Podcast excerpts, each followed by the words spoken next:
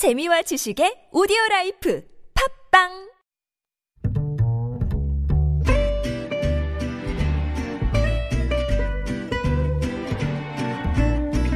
Good evening, everyone. Welcome to the evening show. 4.27 판문점 선언 2주년을 맞아 통일부와 국토교통부가 동해 북부선 추진 기념식을 가졌습니다. 문정인 대통령 통일 외교안보 특보는 김정은 위독설과 관련해서 살아있고 또 건강하다라고 밝혔습니다. 민주당이 오늘 오후 직원 성추행 사건으로 사퇴한 오고돈 전 부산시장을 전격적으로 제명했습니다. 미래통합당 삼성 당선인들은 김종인 비대위 체제를 위한 정구위원회 개최를 하루 앞두고 네, 당선인 총회를 먼저 열 것을 요구하고 나섰는데요. 또 국회는 14조 3천억 원에 달하는 재난지원금 추경 심사에 들어갔다고 하는데 잠시 후 서울타임즈에서 전해드리겠습니다. 김시윤의 이브닝 쇼 시작합니다.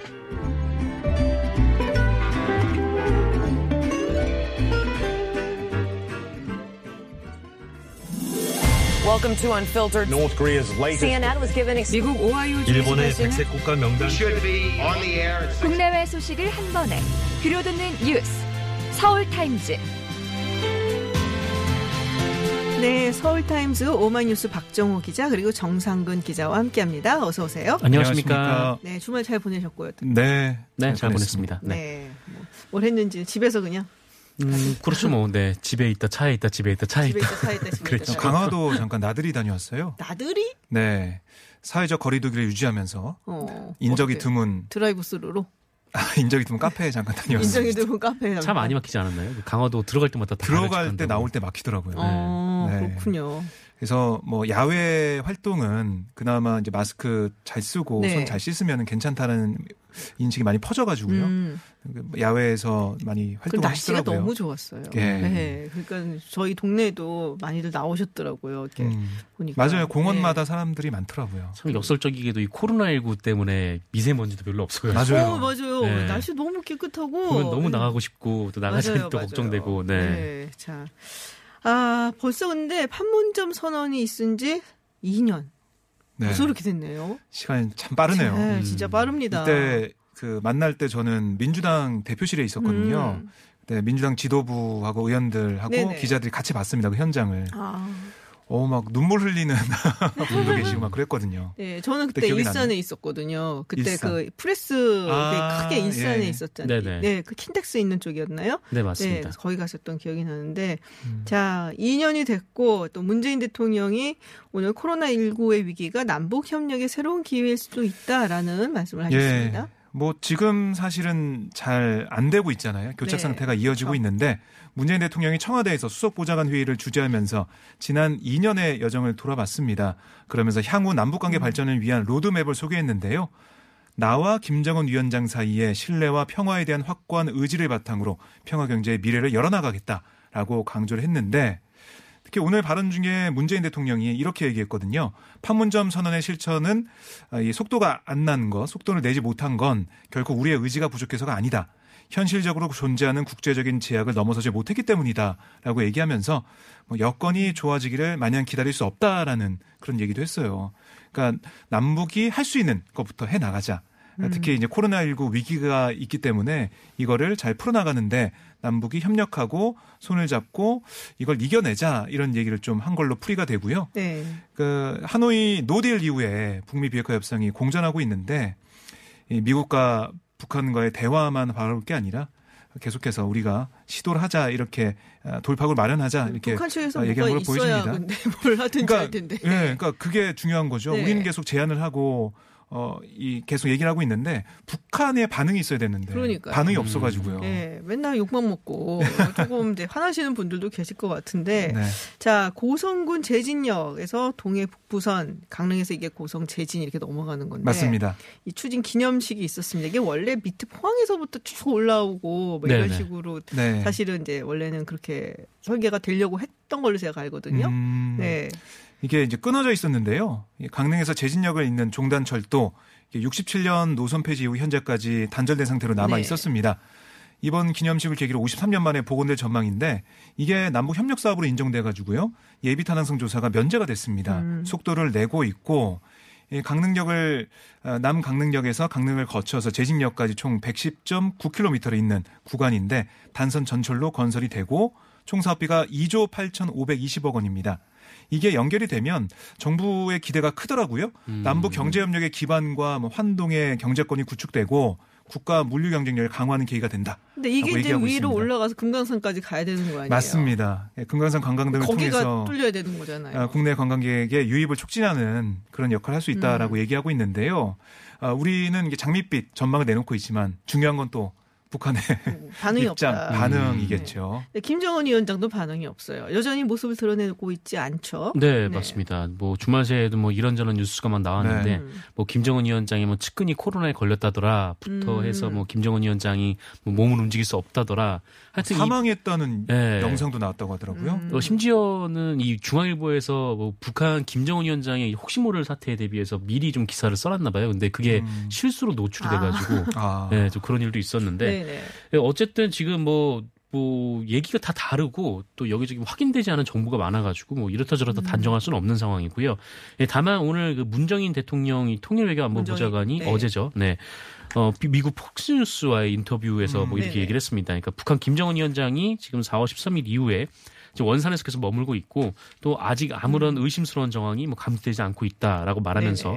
네네. 우리 정부의 입장은 확고하고 확고하게 어, 김정은 위원장이 살아 있으며 또 건강하다 이렇게 얘기를 하게 네, 됐습니다. 로이터에서 그런 어, 네. 보도가 나왔어요. 이제 중국이 북한에 한 네네. 50여 명 되는 의료진을 파견을 했다라는 얘기가 로이터 발로 제가 기억을 하고 있는데 음, 네. 이에 대해서 혹시 뭐 지금 한국에 와 있는 싱하이 민 중국 대사 뭐 반응이 있었나요? 음, 뭐 일단 일본에서도 좀 그런 보도가 네네. 나왔었죠. 그 중국 공산당 관계자 말을 인용해서 이제 뭐 이렇게 군 의료진 50여 명이 맞아요. 북한으로 향했다 음, 뭐 네네. 이런 얘기였는데 어, 싱하이밍 중국 대사는 잘 모른다라고 얘기를 했습니다. 음. 아니다가 아니고 네, 모른다. 아니다라고 음. 한게 아니고. 트럼프 대통령도 모른다고 하더니 네. 말에 맞췄나요? 음.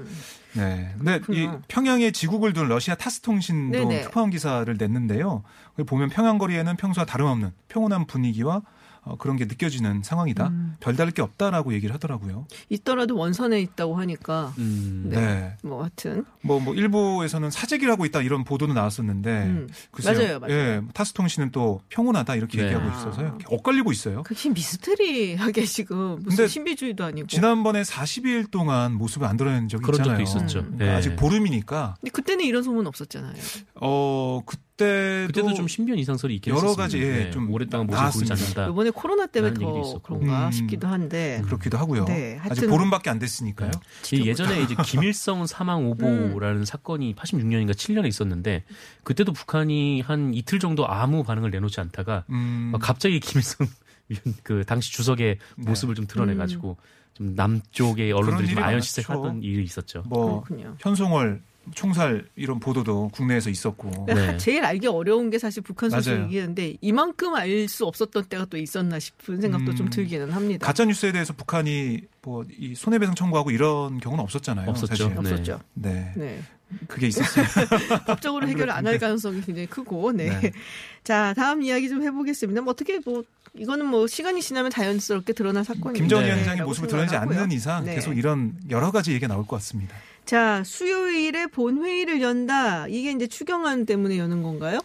그렇습니다. 민주당 윤우덕, 예, 통합당 김한표 원내수석 부대표가 오늘 오후에 국회에서 만났는데요. 네. 수요일에 국회 본회의를 열고 긴급재난지원금 지급을 위한 2차 네네. 추가행정 예산안을 처리하기로 했습니다. 어, 이에 따라 전 국민을 대상으로 4인 가구 기준으로 100만 원의 긴급재난지원금이 다음 달 지급될 것으로 전망이 되는데요. 음. 뭐 청와대와 정부는 5월 13일 얘기를 하고 있죠. 그 안에 지급될 가능성이 커 보이고 뭐 미리 준비를 하고 있다고 하더라고요. 정부에서는요. 네. 그러니까 이게 어제 여야가 1조 그러니까 지방 재정으로 충당하게 했던 1조 원을 어, 이 정부 예산을 줄여서 그러니까 세출을 조정해 가지고 어, 충당을 했어요. 그러면서 합의를 했고 오늘 이렇게 왔는데요. 이렇게 뭐 원내수석 부대표가 합의를 했기 때문에요. 아마 국회 본회의에선 처리할 가능성이 큽니다. 음, 그렇군요. 자, 민주당이 오늘 오거돈 전 부산시장 제명을 했습니다. 근데 이 통합당 측에서 피해자 측과 사퇴를 이제 오거돈 전 시장이 합의를 하고 또 공증한 부분이 있잖아요. 네네. 근데 이 부분에 대해서 이야기를 하더라고요. 공증을 해준 법무범인 네, 여기가 좀 네. 특별한 곳이라고. 네, 법무법인 부산에서 부산이네. 했다라는 의혹이 제기됐는데 이 현재 이 법무법인 부산 대표가 고 노무현 전 대통령의 조카 사위. 네, 정재성 변호사예요. 그래서 어, 통합당에서 주장하는 거는 음. 고 노무현 전 대통령의 조카 사위가 운영하는 법무법인인데 몰랐겠느냐. 이 정부랑 음. 가까운 법무법인인데 그러니까 총선 전에 알았는데 뭐 조- 조치를 취하지 않은 거 아니냐 이런 논리까지 쭉 나아가는 거죠. 근데 네네. 어 근데 이거 관련해서 이 피해자의 대리를 하고 있는 부산 성폭력 상담소 측에서는 지금 뭐 공증을 어디서 한 게 지금 그게 뭐가 음. 중요하냐, 뭐 공증에 관한 이야기는 뭐 더 물어보지 말라 이렇게 선을 그었습니다. 알겠습니다. 자, 저희가 다음 소식을 좀 전해드리려고 하는데 오늘 대구의 첫 확진자로 알려진 31번 환자. 네. 네. 네, 오늘 퇴원을 했다고 음. 굉장히 오래 있었네요 병원에. 어 24일 퇴원을 했습니다. 네, 아, 오늘이 아니고 24일 네, 네, 이군요. 지난 24일 네네. 퇴원을 했고요. 어, 이 31번 확진자가 지난 2월 17일에 입원을 했으니까 67일 만에 그러니까 두달 음. 넘게 병원에 있었습니다. 네. 네. 예, 보통 이 확진자들의 입원 기간이 한 25일 정도 된다라고 하더라고요, 평균적으로. 뭐 그렇게 따지면 굉장히 오랫동안 있었던 음. 그렇군요. 환자인 건데, 이 최장 기간. 아, 퇴장 기간이에요? 네네. 오. 이기도 하죠. 그래서, 어, 뭐, 지난 22일에 이 코로나19 검사에서 음성 판정을 받았고, 그 2차 검사에서도 음성이 나와서 퇴원을 했다라고 하는데, 어, 정은경 본부장에 따르면 그동안 계속 검사를 했는데, 어, 회복 중이었으나 계속 양성 반응이 나왔었대요. 아. 그래서 퇴원을 못 하고 있다가 이번에 이제 퇴원을 했다라고 그렇군요. 합니다. 이렇게 계속 양성 반응이 나올 수도 있군요. 네네, 그렇습니다. 저희가 그래서요 이 관련해서 한번 이야기를 좀 들어볼까 하고 네 가천대학교 엄중식 길병원 감염내과 교수님 연결해서 한번 소 이야기 들어보겠습니다. 안녕하세요 교수님. 예, 안녕하십니까. 네, 31번 환자 67일, 그러니까 두 달 만에 퇴원을 한 건데요. 가장 오랜 입원 치, 어, 치료를 받았다라고 지금 이야기가 나오고 있습니다. 어, 이렇게 오랫동안 입원 치료를 받는 경우도 있을 수 있는 건가요? 예, 뭐 좀 특별한 상황이긴 하지만 네. 이 시종 코로나, 그러니까 코로나 19 이, 이 질병 특성이 어, 좀 그, 어, 증상이 불분명하게 그 시작이 되기도 하지만 실제로 폐렴이 호전되는 과정이 굉장히 긴 분들이 계십니다. 아, 아, 그러니까 저희가 CT를 찍어보면, 어, 초기 폐렴이 보통 이제 저희가 일반적인 폐렴은 뭐 잘 치료가 되면 2주 이내에 대부분 회복이 되는데, 뭐 3주, 4주가 돼도 폐렴 병변이 남아있는 그런 경우들이 있고, 또 하나는 그렇게 느린, 어, 그런 치료 경과의 원인이 이제 항바이러스제가 없기도 하, 하, 한 이유가 있지만, 또 하나는 이제 이분들이 대부분 연령이 높고 이런 분들이 회복력이 굉장히 느린 거죠. 면역이 네. 떨어져 있어서.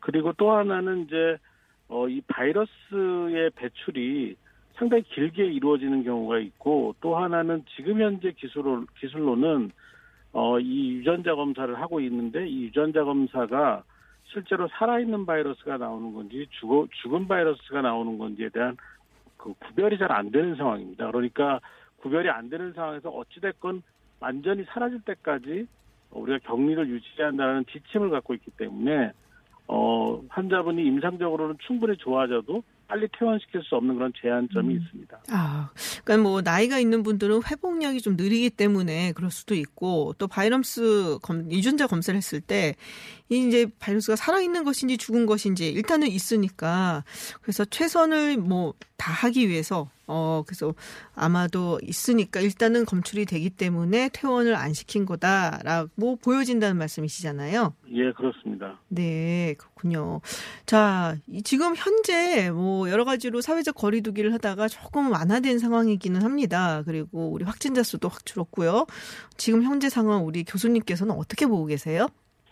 이제 뭐 우리나라만 보면은 큰 유행을 한번 경험을 하고 그동안 우리가 굉장히 그 모든 국민들이 참여를 해서 사회적 거리두기를 하고 어, 확진자를 빨리 찾아내기 위한 시스템을 구축을 하고 실제로 빨리 발견을 해서 조기에 격리하고 치료한 그런 전략들을 굉장히 열심히 했죠. 그 결과물이 어, 최근에 그 확진자 수가 특히 우리 지역사회 자체에서 발견되는 분들이 단단히 숫자로 나오고 있는 그런 성과를 거둔 것입니다. 네. 그런데 전 세계적으로 보면 어 뭐 이웃 어 일본을 비롯해서 미국, 유럽 그리고 어 우리가 잘 알려지지 않았던 전 남반구의 나라에서도 어 이 코로나19의 유행이 시작이 되거나 계속 진행을 하고 있기 때문에 언제든지 유입이 될 가능성이 있습니다. 그러니까 우리나라는 정리가 되고 안정이 되고 있지만 실제로 다른 나라에서의 유행이 같이 끝나지 않으면 언제든지 재유행을 할 수 있기 때문에 어, 아직도 경계를 늦추면 안 된다고 생각을 하고 있습니다. 네. 자, 재확진되는 경우들도 있더라고요. 그런 경우들이 뭐 상당히 꽤 나타나는 것 같은데 이것도 아까 말씀하신 그런 상황인 건지 조금 궁금한데 아니면 코로나 바이러스가 이렇게 그냥 뭐 다시 한번 살아나는 경우가 더 흔한 건지 궁금한데요. 예, 이게 아직도 좀 어려운 문제인데요. 네.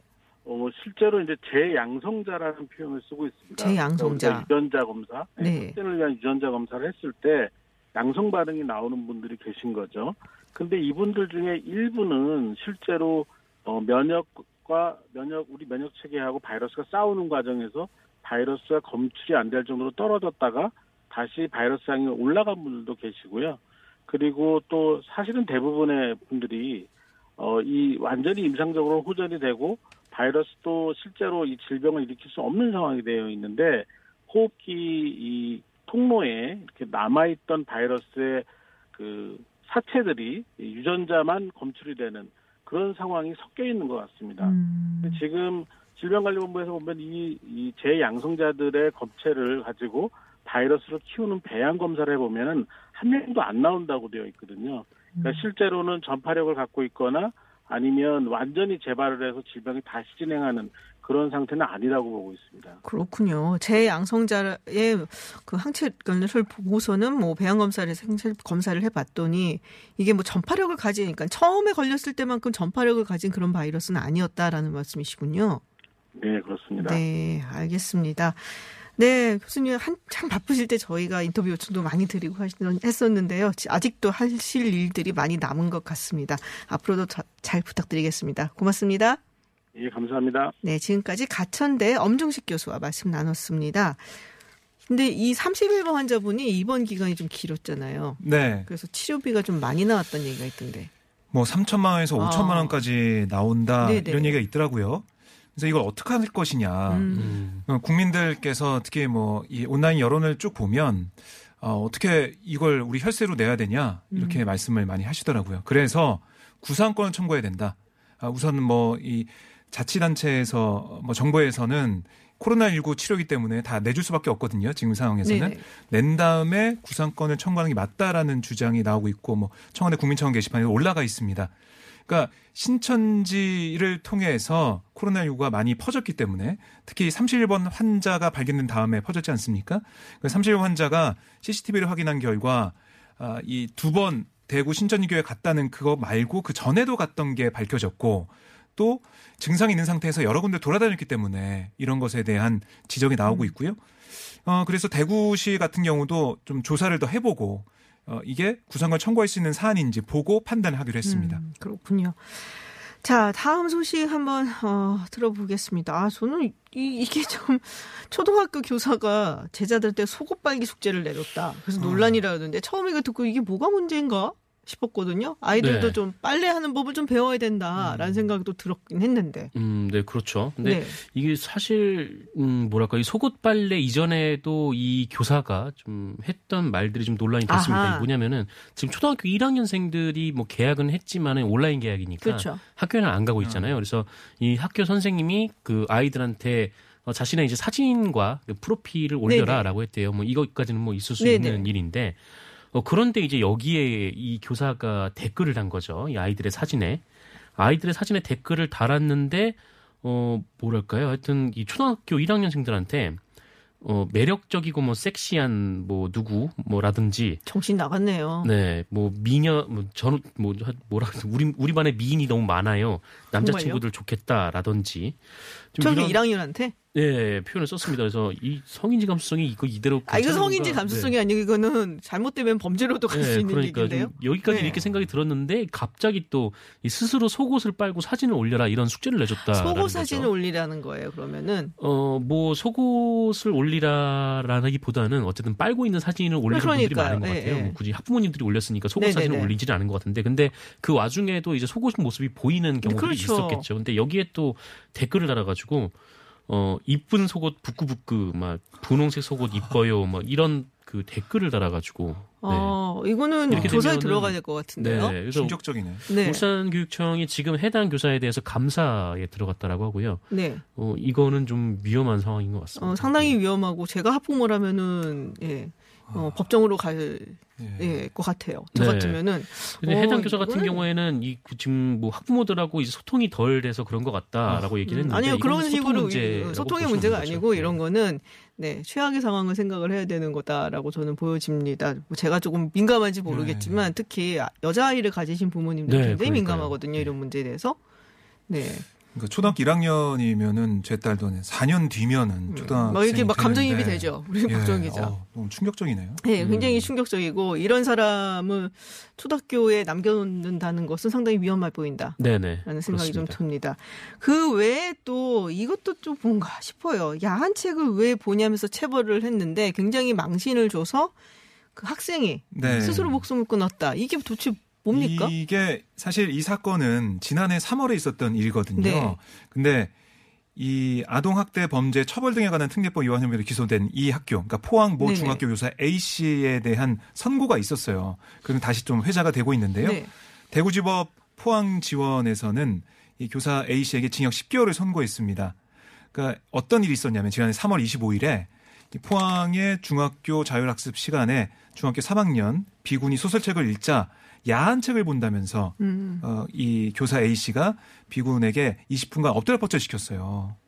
근데 이 B군은 너무 억울한 거죠. 이 음. 야한 책이 아니다라고 계속 얘기를 했는데 이 교사는 다른 학생에게 대신 책을 읽게 하고 선정적인 부분을 찾도록 지시했습니다. 네. 그러니까 이 어떤 책이냐면은 아마 아시는 분도 계실 텐데요. 중학교, 고등학교 이 학생들이 접할 수 있는 라이트 노벨이라고 부르는 음. 뭐 일본에서 시작된 서브컬처 소설책이라고 할까요? 그 애니메이션 그 내용이 좀 들어가 있는 뭐. 그런 책이에요. 그러니까 학생들이 읽을 수 있는 책입니다. 음. 그래서 비군이 너무 억울해해서 그리고 교실에 홀로 남아 있다가 따돌림을 받게 됐다라고 호소하는 유서를 남기고 교실에서 아. 뛰어내려서 숨졌습니다. 이런 일이 있었고 그래서 이 교사가 그동안 재판을 받아왔는데요. 징역형에 처해졌고 네. 어, 재판부는 이 교사가 정서적 학대 행위를 해서 학생이 투신해서 사망에 이른 사건으로 죄질이 무겁고 유종의 엄벌을 탄원한 점을 음. 고려해서 실형 선고가 불가피하다라고 얘기를 했습니다. 그래서 제가 그런 책이 어떤 책인지 제가 잘 몰라서 사실은 네. 네, 그래서 뭐라고 말씀을 드리기가 좀 뭐할 음, 것 같긴 한데 예전에 그 우리나라에서 굉장히 유행을 끌었던 이제 귀현이라는 작가가 네네네, 있었는데 맞아요. 그분이 굉장히 책을 많이 써서 네. 인기가 많이 끌었어요. 그러니까 뭐 연애에 관련된 음. 음, 또 뭐랄까 하여튼 좀 문체도 좀 인터넷 맞아요. 좀 그게 좀 가깝고 가 내용이 좀 가볍고 좀 그런 책들을 얘기하는 것 같습니다. 근데 아무 뭐 야, 실제로 야한 책이었다고 하더라도 그거 다 보잖아요. 중3이면 뭐 이미 떼지 않았나요? 남학생들이나 뭐 여학생들이나 마찬가지로. 그게 떼는지 안 떼는지 잘 모르겠는데 아, 이미 떼요. 그때쯤이면은. 근데 네. 도대체 얼마나 모욕을 줬길래 학생이 자살을 할 아마 정도로. 그런 것 같아요. 이 라이트 노벨이라는 장르를 이 여학생들이 좀 많이 보는 장르라고 하더라고요. 네네. 근데 이 라이트 노벨이 하다 보면은 좀 이렇게 뭐 보기에는 보기에 따라서 그냥 손발이 좀 오그라드는 모습도 네네. 있고 근데 본인이 보는 그 책을 아이들 앞에서 다른 아이를 시켜서 읽도록. 하는 그 모습이 굉장히 좀 모멸적으로 느껴지지 음. 않았을까라는 생각이 들더라고요. 그러네요. 아, 좀 마음 아픈 이야기입니다. 뭐 자식 가진 엄마로서 또 네. 정말 중학생이면 한창 예쁠 때인데. 네 네. 예, 아, 굉장히 안타깝네요. 네. 국내 소식 알아보는 서울타임즈 오늘은 여기까지 이야기 듣도록 하겠습니다. 지금까지 정상근 기자 그리고 오마이뉴스 박정호 기자였습니다. 고맙습니다. 고맙습니다.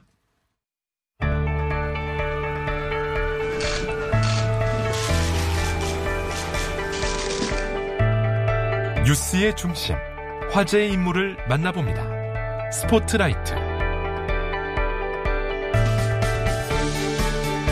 전두환 씨가 오늘 1년 만에 광주를 다시 찾았습니다. 전 씨는 2017년 펴낸 회고록을 통해서 5.18 민주화 운동 당시 헬기 사격을 목격했다고 증언한 고 조비오 신부에게 거짓말쟁이라고 했다가 사자 명예훼손 혐의로 기소됐었죠.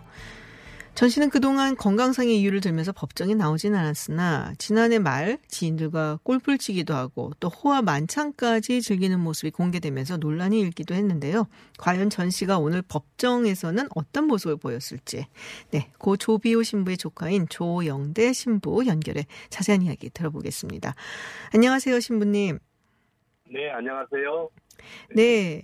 자, 뭐 이제 언론 뉴스를 좀 보니까요. 어, 전두환 씨가 법정 들어설 때까지 아무런 입장을 표명하지 않았고 또 법정에서는 꾸벅꾸벅 졸았다라는 보도가 나왔습니다. 자, 신부님께서 법정에 들어가셨다라고 제가 들었는데 어떠셨 어땠습니까? 네, 법정에 들어서면서 뭐 TV에서 보셨겠습니다만은 입을 딱 다물고 에, 아무 발언 없이 들어갔고요. 그리고 법정에서는 에, 뭐 나이 들어서 그럴 수도 있겠다 싶은데 워낙 역사적으로 큰 만행을 저지른 사람으로서 자기에 관련된 이 재판석인데 계속 졸고 있으니까 참 어처구니가 없는 그런 마음이었습니다. 아, 그렇군요. 이 사건에 대해서 도대체 조금이라도 진중하고 반성하는 모습이 있다면 저렇게 좋을 수 있을까라는 생각이 좀 들었을 것 같기도 해요. 네. 그럼 혹시 어떤 이야기들을 했는지 조금 저희한테 소개해 주실 수 있으세요? 예, 일단은 이제 새 재판장님께서 어 지난 그 4월 6일에 재판 준비기를 1차 했었고 오늘 또 이제 앞으로 이제 그 법정 공방을 펼쳐 나가기 위한 차원에서 예, 오늘 또 역시 준비 기일적 차원으로 어, 오늘 재판이 이루어졌다 그렇게 보는데요.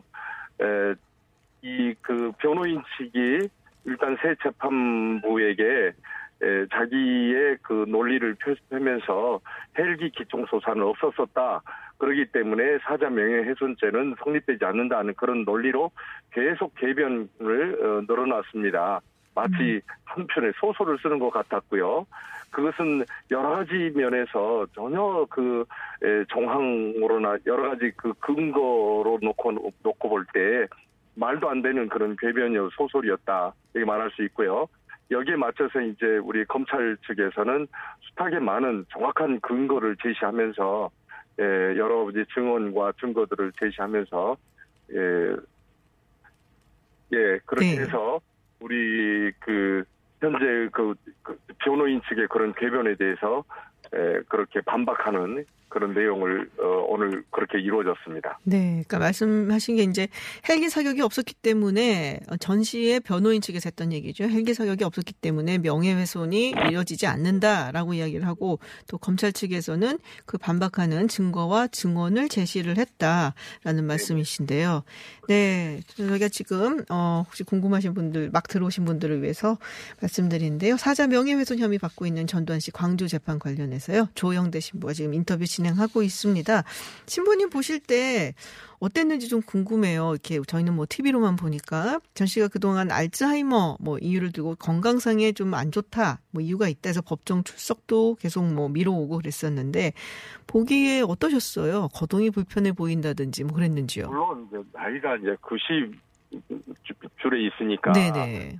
당연히 그 노인으로서 거동이 불편한 것은 뭐 너무나 자연스러운 일인데 결코 그 불출석 사유로 제시했던 여러 가지 그런 꼼수, 네. 여러 가지 그 핑계들은 정말로 거짓이었고 에, 그냥 이 재판을 기피하고 또 에, 도망 회피하려고 하는 그런 모습이었지 에, 건강상으로 재판석에 못 설 이유는 하나도 없다. 오늘 또 음. 다시 한번 확인했습니다. 네, 나이가 많아서 그렇지 뭐 건강상으로 봤을 때는 뭐못설 이유가 없다.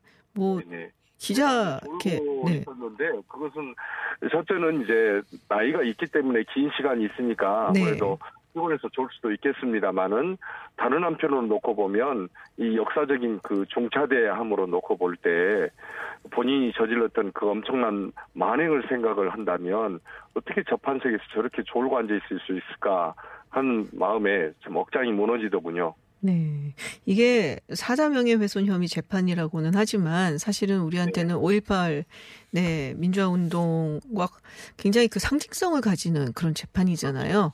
네. 네네. 그렇기 때문에 많은 사람들이 또 관심을 집중시키고 있는 거고 또 이 전두환 씨가 광주에 간다는 것 자체만으로도 굉장히 큰 의미가 있기 때문에 사실 뭐 명예훼손 문제가 아니잖아요. 그래서 더 그런 것 같습니다.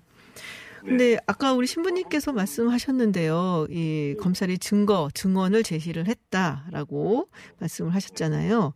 근데 이게 이제 최대 쟁점이라고 한다면은 당시 이제 헬기 사격이 있었느냐라는 부분이란 말이에요. 그뭐 네. 가장 많이 알려져 있는 게 이 금남로에 있는 전일 빌딩에 총탄 자국이 발견이 됐고 그래서 헬기 헬기 사격 가능성이 높아졌다라고들까지는 알고 있는데 이 외에 또 뒷받침할 만한 기록물이나 또 뭐 증언이나 증거물 이런 게 혹시 있는지 우리 신부님은 좀 알고 계시는지요? 오늘 또 우리 검찰 측에서 수많은 뭐 정말 엄청 긴 시간 동안 수 백 가지 넘는 그런 그 증언과 증거 목록을 어, 제출을 했는데요.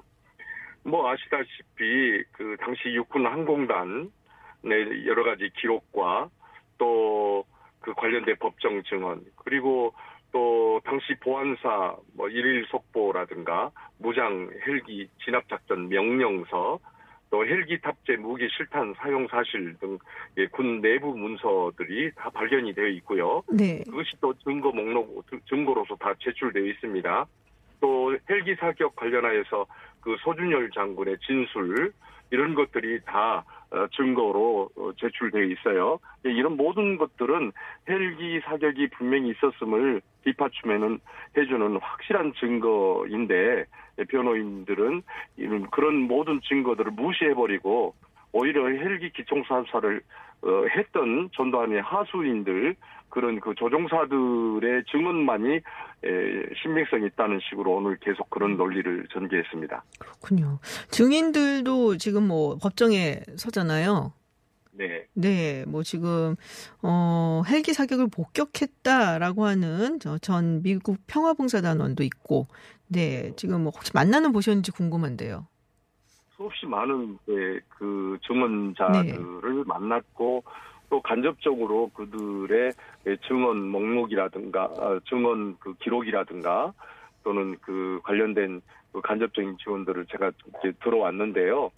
뭐 일단은 제가 이제 그 증인으로 특별히 그 추천을 했었던 분 한 분이 이강중 씨인데요. 네. 그분은 어, 조비오 어, 신부님과 같은 자리에서 헬기 기총 소사가 이루어지고 있는 장면을 목격했던 분이신데 저에게 어 그 몇 년 전에 그것과 관련하여서 저에게 말씀하신 것이 기억, 기억이 나서 조비오 신부님 혼자만 그 자리에서 그걸 목격했다라고 저쪽에서 주장을 하니까 네. 아닌데 왜 그 자리는 이분도 있었는데 하면서 제가 그 추천을 했던 증인도 있습니다.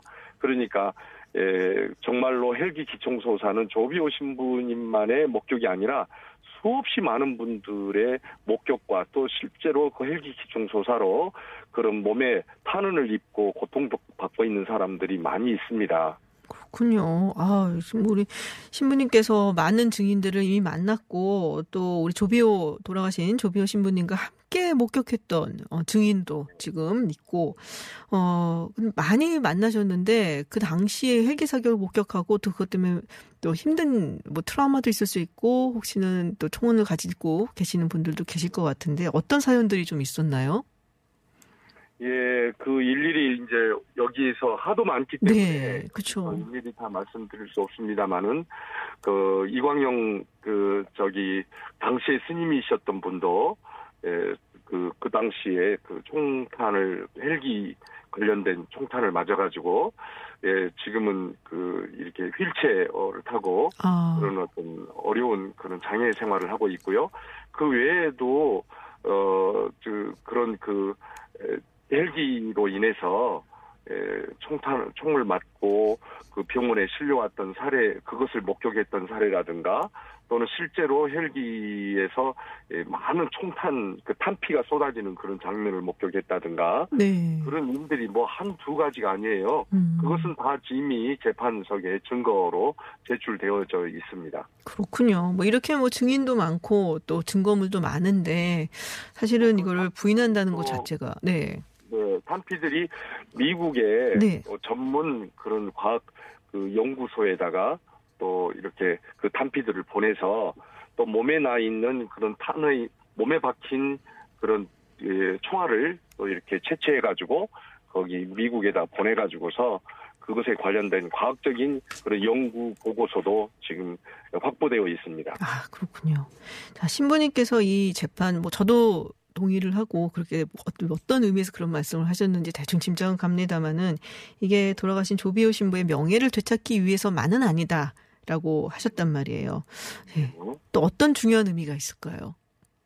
그래요. 어, 사실 개인적으로 놓고 볼 때에도 너무나 존경스럽고 거룩한 우리 사제이신 조비오 신부님에 대해서 그런 파렴치한 거짓말쟁이, 그냥 거짓말쟁이도 아니고 파렴치한 거짓말쟁이라는 말할 때에는 네. 사제로서 엄청난 그 명예훼손입니다.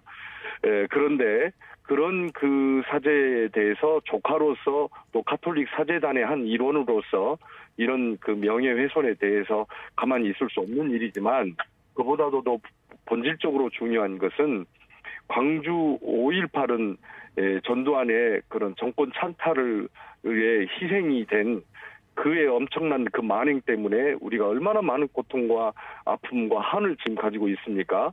그래서 광주 그럼에도 불구하고 광주를 에, 폭동, 폭도 그리고 간첩 북한군에 의해서 획책된 그런 에, 에, 그런 국가를 힘들게 만드는 그런 광주였기 때문에 에, 자기들이 어쩔 수 없이 무력으로 진압을 할 수, 하지 않을 수 없었다는 식으로 논리를 펼쳐가고 있는데요.